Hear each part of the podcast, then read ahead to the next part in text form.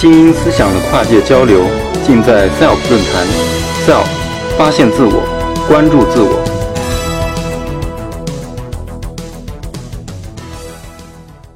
首先哈，感谢 SELF 讲堂，还有感谢主持人，同时也感谢各位朋友能够到现场来听我的一个演讲。嗯、我叫武定宇，我是学习刚开始学习雕塑创作的，后来逐渐的开始转向公共艺术创作。嗯、我今天给大家分享的一个题目叫做“城市的记忆”。可能每个人提到这个题目的时候，就会觉得你这个人可能是一个比较怀旧的人，也许是吧。我可能特别喜欢去回味一些曾经有的东西，比如说我出生在一个河南的信阳一个小城，我对那里的一个认识是从小就有的。那里山清水秀，那里有非常好吃的小吃，那里人和善，一直都被称为一个宜居的城市。在零六年，我来到了北京，我发现城市的记忆和我之前对城市的记忆是有所不同的。可能我可以用这样的一句话来表现一个我刚才说的这样的一段话，就是城市它好像是一本打开的书，你可以从中看到它的抱负，同时让我看看你的城市，包括我就能说出这个城市居民居住在这里的人，他到底追求的是什么。因为这么长时间开始研究城市和研究城市设计，我就对“城市”两个词比较敏感。也许也就是这样的一种研究，让我更多的去了解到了一些数据。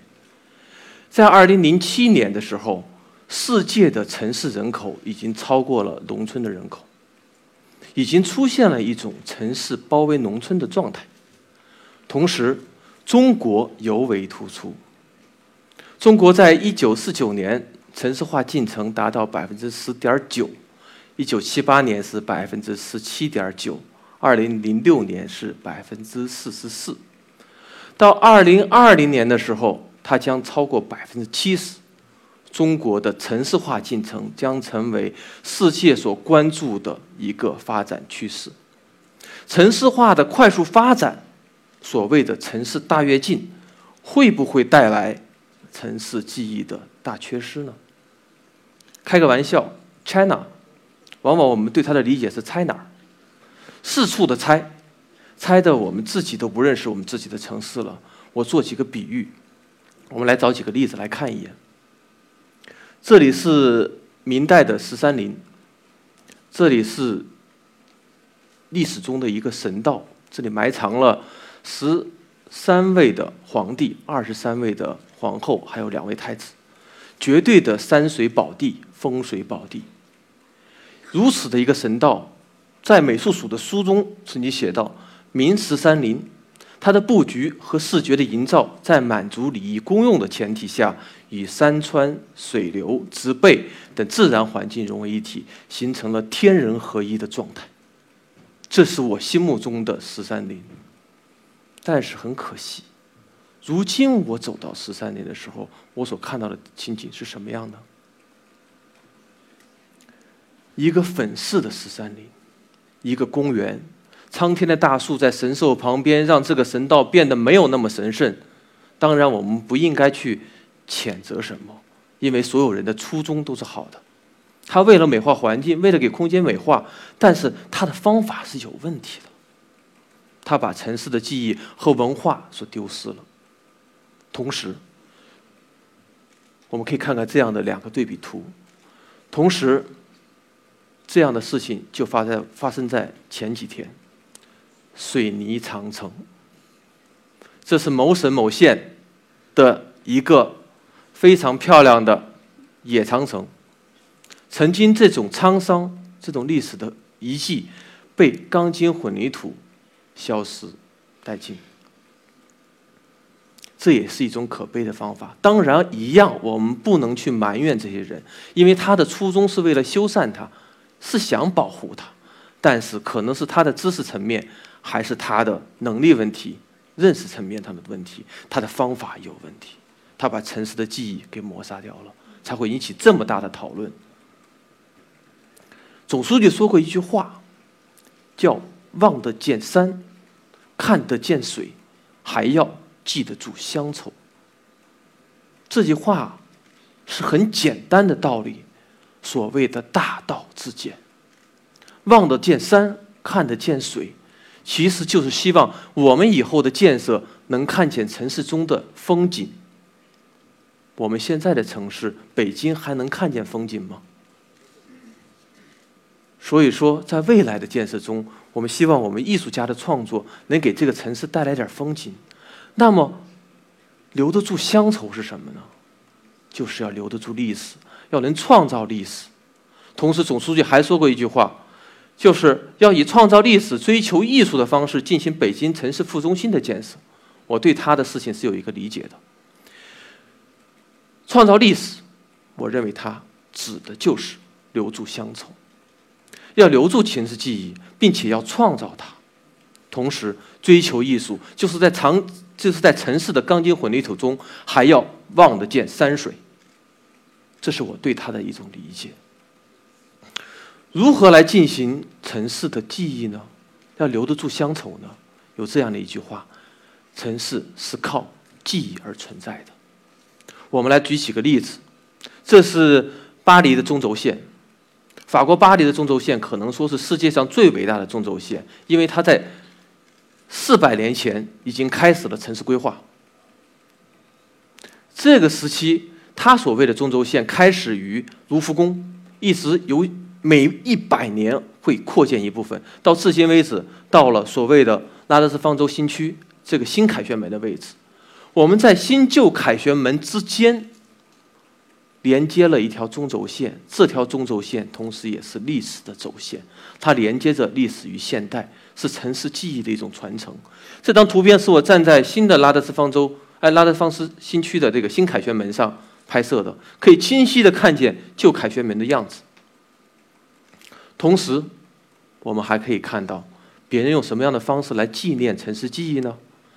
九幺幺的纪念馆在二零零六年开始建造。历时六年的时间建造完成，由比利时艺术家和美国艺术家共同建设完成。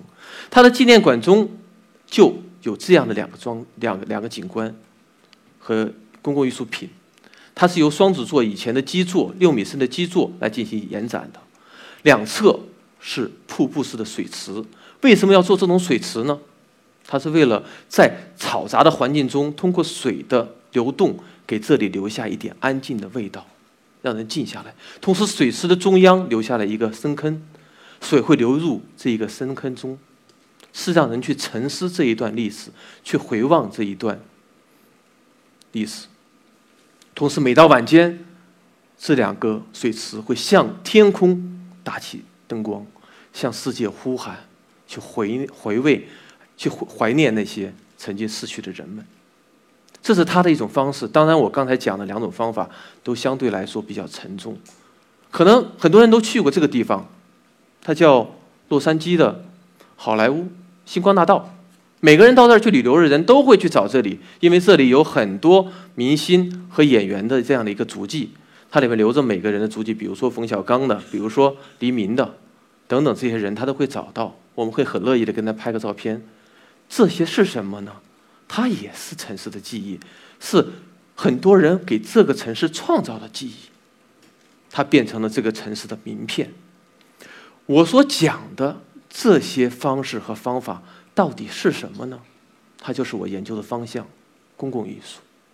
其实，公共艺术是什么？就是用艺术的方法，以一种精英文化的方式，带领大家逐渐的走向大众，把艺术。融入大众，在中国来说，我可以把它称之为人民的艺术。那么，作为一个艺术工作者，作为一个公共艺术的研究和实践者，我又是怎么来进行自己的公共艺术创作呢？我想从一个地铁的创作谈起，也是今天的主题。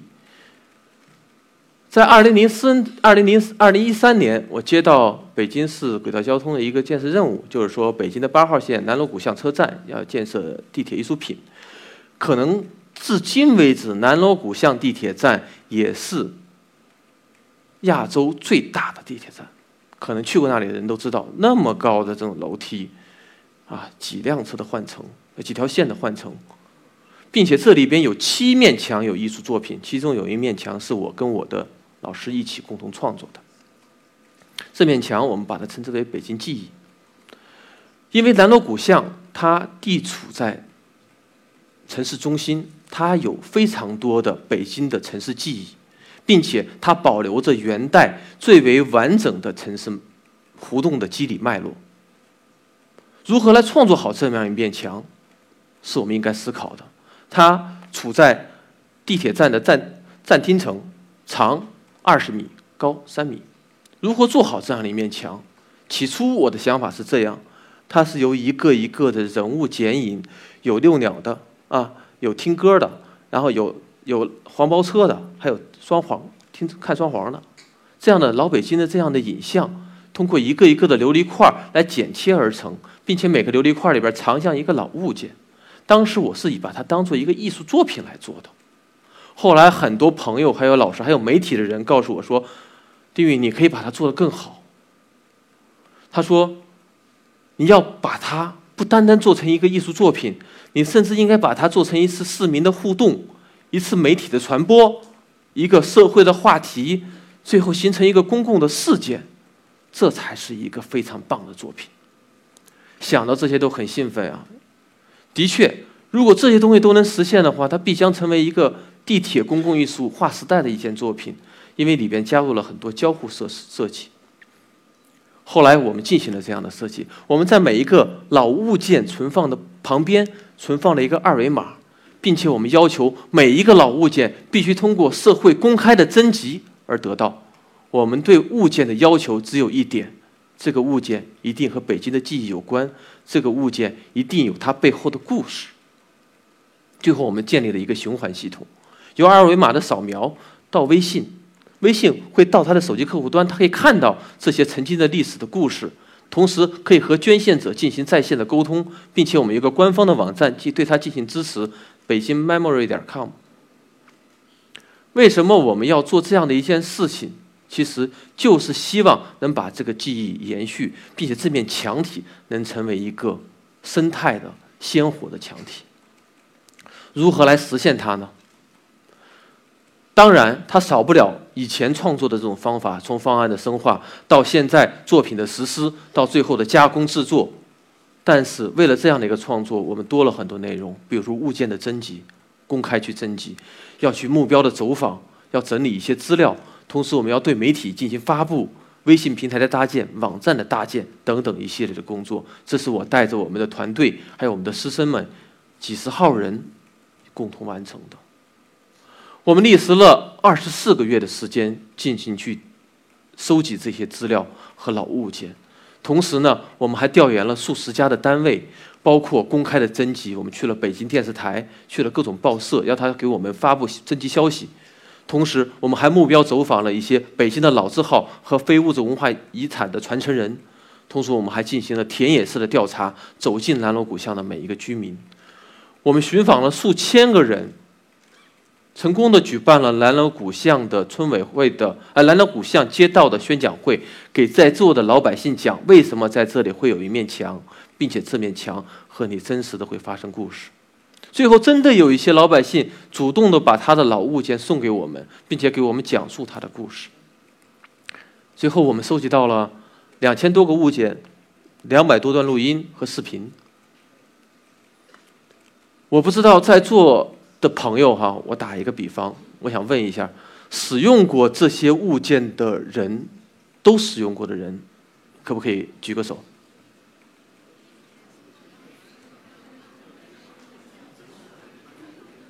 好，也不多，但是你们暴露你们的年龄了。当然，这里边有很多都是以前老的物件啊，比如最早的、非常早的以前的小小小灯泡、特种灯泡啊，我们那个手电筒用的，包括我们的粮票、磁带啊，包括 BP 机啊，这是不同时代用的东西。所以说，很多人可能都没见过这些东西啊。我们因为搭建了这样的一个网站，如果说你需要看到这些物件的故事，可以通过我们的网站和微信平台可以看到。很多老先生给我们送来，这是一个，哦，怎么没有声音呢？杨叫杨长河，小就一直跟父母，十四岁啊，就就跟着父母做买卖，做完买卖自个儿上外头卖去。你做什么你得吆喝卖。磨钱磨刀子，啊，磨剑来，抢菜刀。这些东西啊，它就是城市的一种记忆，是我们心底的一种记忆。当你扫描到这样的一个二维码，看见这样的一个物件，同时能听到这样的一个吆喝，我想很多北京人，很多来到北京的人都会发自心底的一个。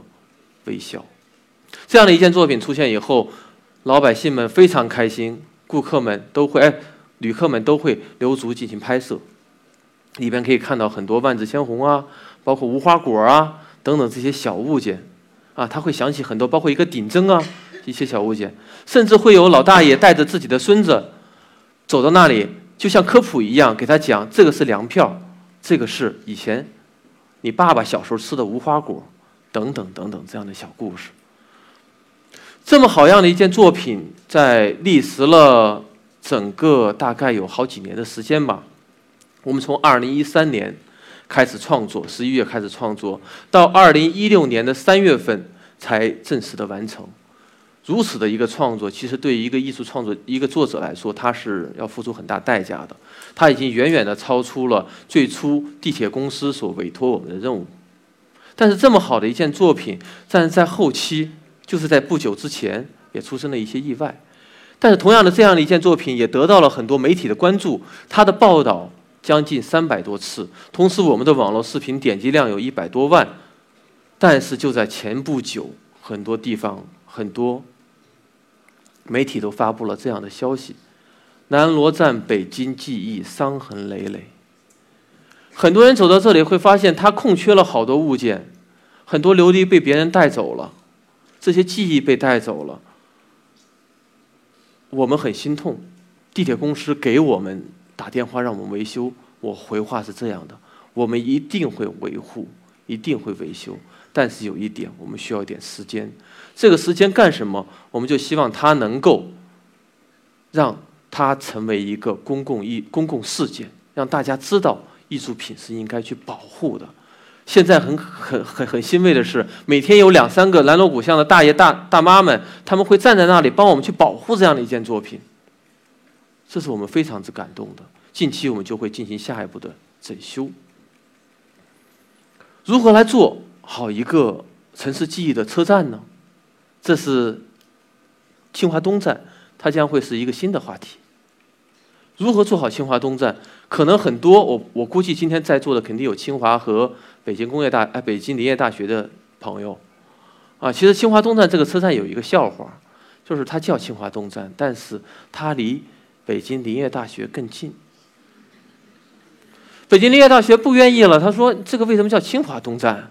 这用的我们学校的地，我们还给让了一块地，这个不公平。并且在微博各个方面产生了很多影响，甚至地铁公司也找到我们谈，说作为你们创作创作者，能不能用你的艺术作品来化解一点这样的问题呢？我说这我又肩负了更多的社会责任。他刚开始最早给我们说说你们做什么作品，他给我刚开始的指指定的方式是你要做很多中国的 number one 啊，各种各样科技的高科技的 number one。后来听到有这样的矛盾，开始告诉我你要把周边的十个院校把他们的第一都拿出来。每个人展展示一下，来均衡这种关系。后来我们发现这样都不可行，因为每个学校它的第一都是不对等的，也有可能不能物化。如何来做好这样的一个车站呢？我们找到这样一个可能。